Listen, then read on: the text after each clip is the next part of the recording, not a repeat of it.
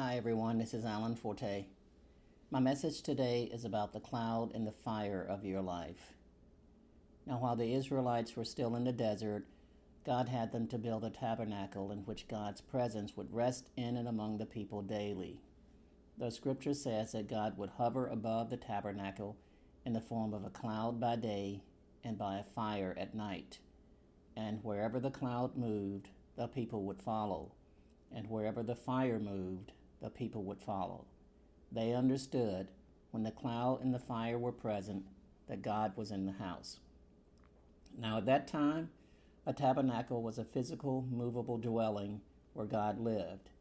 Today, God wants our lives to be a place where He lives. He doesn't want a building, He wants a life. Your life. But if He lives in your life, how would others know it? What would the signs be? Scripture says in the book of Philippians, chapter 1, verse 5 Let your gentleness be known to all men, the Lord is at hand.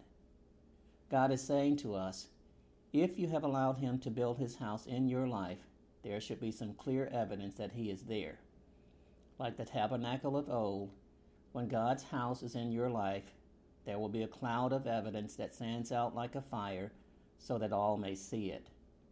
Gentleness is the one way that people will know God is alive in His house when His house is in your life. So, let's talk about the clouds and the fire that are a part of your life.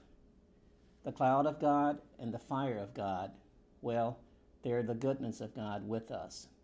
His clouds are not there to bring darkness to our days, nor His fire there to burn our lives when we get too close to things that we shouldn't be.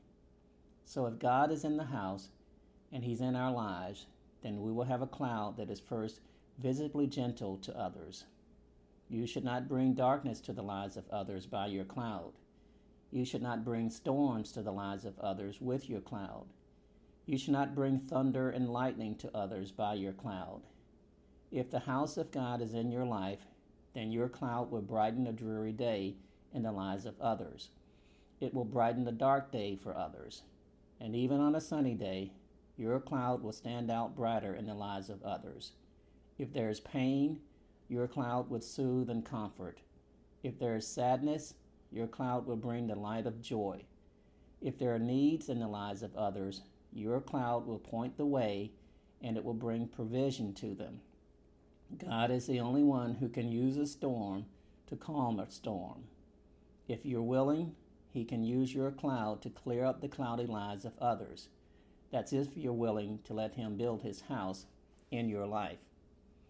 If His house is in our lives, then we will have a fire that is felt by others.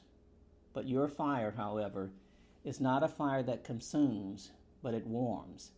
Your fire is not one that burns up, but it lights up the darkness around others. Your fire is not one that brings pain, but it is one that brings healing. Your fire is not one that destroys, but it's one that gives rise to life. Your fire is one that stands against the cold in the lives of others. It is one that lights the path for others. It is one that refines the lives of others. Your fire is a gentle, loving, gracious, and eternally glowing fire that reveals the hope that we should all have when God is in the house. Your fire should help to illuminate to others the things that they should think on the things that are just, the things that are pure, the things that are lovely, and the things that are of virtue. It should reveal the things that are of God.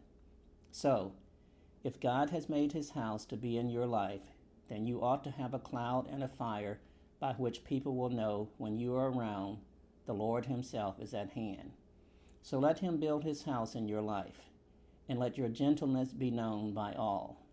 Don't be anxious for anything Live in the calm of God, knowing that His house is in your life. If you do this, you will have the peace of God to guide you in all things, and others will see God in you, and they will glorify Him for that.